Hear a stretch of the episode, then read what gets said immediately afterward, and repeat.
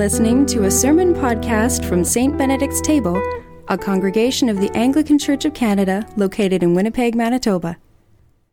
Come, Holy Spirit. Come like a fire and burn. Come like the wind and cleanse. Convict, convert, and consecrate our hearts for our great good and for thy great glory. Amen. Well, it's that time of year again. We're at yet another transition point. Though this time it's something that this community has truly loved and embraced and dug into. Ash Wednesday is only three days away, which prepares us for the six week long journey through Lent, which is a time to take on a fast or a particular focus as a way of us to draw closer, as a way of reminding us of our utter dependence on God. But before we enter into Lent, before we turn our face towards the wilderness, we are taken up a mountain. It says, Six days later, Jesus took with him Peter and James and John and led them up a high mountain apart by themselves. And he was transfigured before them, and his clothes became dazzling white, such as no one on earth could bleach them. And appeared there with him Elijah and Moses, who were talking with Jesus. In this moment, we're taken up a mountain and we're given a little bit clearer of a glimpse of who it is that we will be drawing near to during that time of Lent. It's interesting. I remember having seen various depictions of the Transfiguration traveling through museums, looking in books, and all that kind of stuff. And so I did a quick search and I took a good look at a bunch of them. And the one, well, there's one of them that I found, it was a new one, uh, by a contemporary artist by someone named Linny Akins. In her painting, Jesus is depicted as almost indistinguishable from the clouds and the sun. It's an, I think it's an oil painting, and all you really get is sort of like a little bits of nose and eyes and a sash and some sleeves, but other than that, he's all just clouds and sun. You don't even see Moses and Elijah in the image, or I couldn't find them, but the disciples, they're seen sort of on the bottom third, and they're a silhouette. But even they are starting to be washed out by light. I think what she's trying to do is trying to pull the human veil back as far as possible to show that everything is taken up in Jesus. The law, the prophets, the sky, that everything is taken up into Jesus. Trying to show the truth of Jesus' divine radiance. And in this painting, I think she does a pretty good job. In contrast, the most famous of all Transfiguration paintings is by Raphael. The colors are deep and saturated, the edges are well defined. The painting has two main parts. The top half is up the mountain and Jesus is elevated above the ground. His clothes are his are they're flowing and the radiance is coming from behind him. Moses and Elijah, they're also elevated, but they're a little bit lower and they're looking to him longingly. And James and John are on the ground with their eyes covered, and Peter is there in the middle, worshiping, probably crying out to him that he should build a few huts. The bottom half is at the bottom of the mountain. And all the disciples are down there trying to heal the sick child that is in the section right after our, our gospel. but they're unable to. And then, set way back in the distance, and you'd miss it if you didn't take a good look, is Jerusalem, the place where Jesus is about to be tried, convicted, and hung on the cross. In these two images, we are able to see so much more than just the one of them. How much of it is, is wrapped up in the transfiguration? The absolutely blinding glory of God in humanity in the Akins painting, and God who has come down in a man to set us free.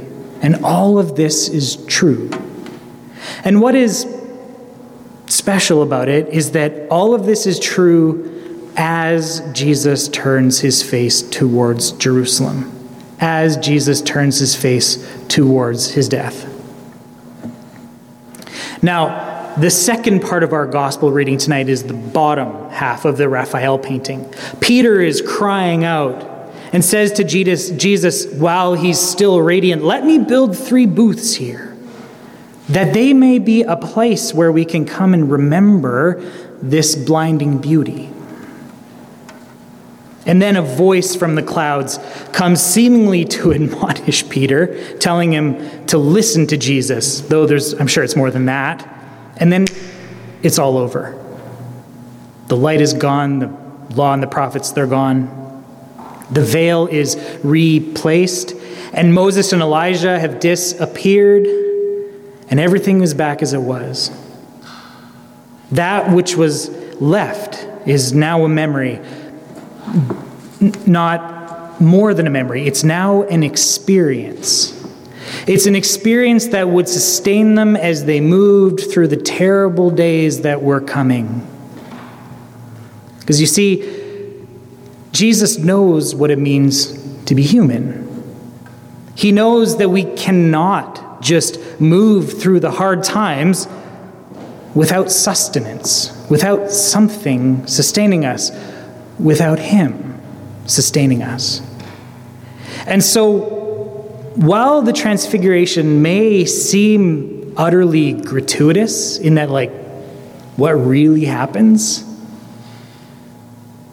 it is in a way, but it is also a gift that we didn't know that we that we would need until the moment that we realized we needed it.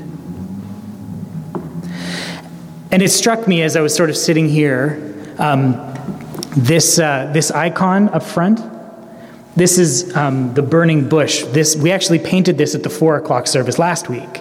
Um, Sarah brought in the tree, or the bush, and, and some green leaves, and then and everyone went up there, took off their shoes of hallowed ground, and then we all painted the flames licking up. And, and there was this idea that well, I'm going to translate it a little bit, is that this bush is transfigured.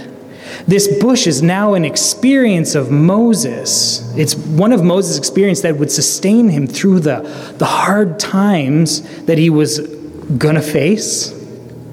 And so, I don't know, I just wanted to lift that up because we did a cool thing at 4 p.m. and it's up there. So go up there and take a look at it. It's, it's really quite beautiful. Anyway, um, this, this gift, it's, it's of this overwhelming divine presence. This transfiguration is this overwhelming divine presence, like the bush. So that when we're in the wilderness, the experience of that gift can kind of poke through when the darkness is sort of closing in around us, and uh, in a, in a way that reminds us that God is present with us in miraculous ways, in like divine radiance and unconsumed burning bushes.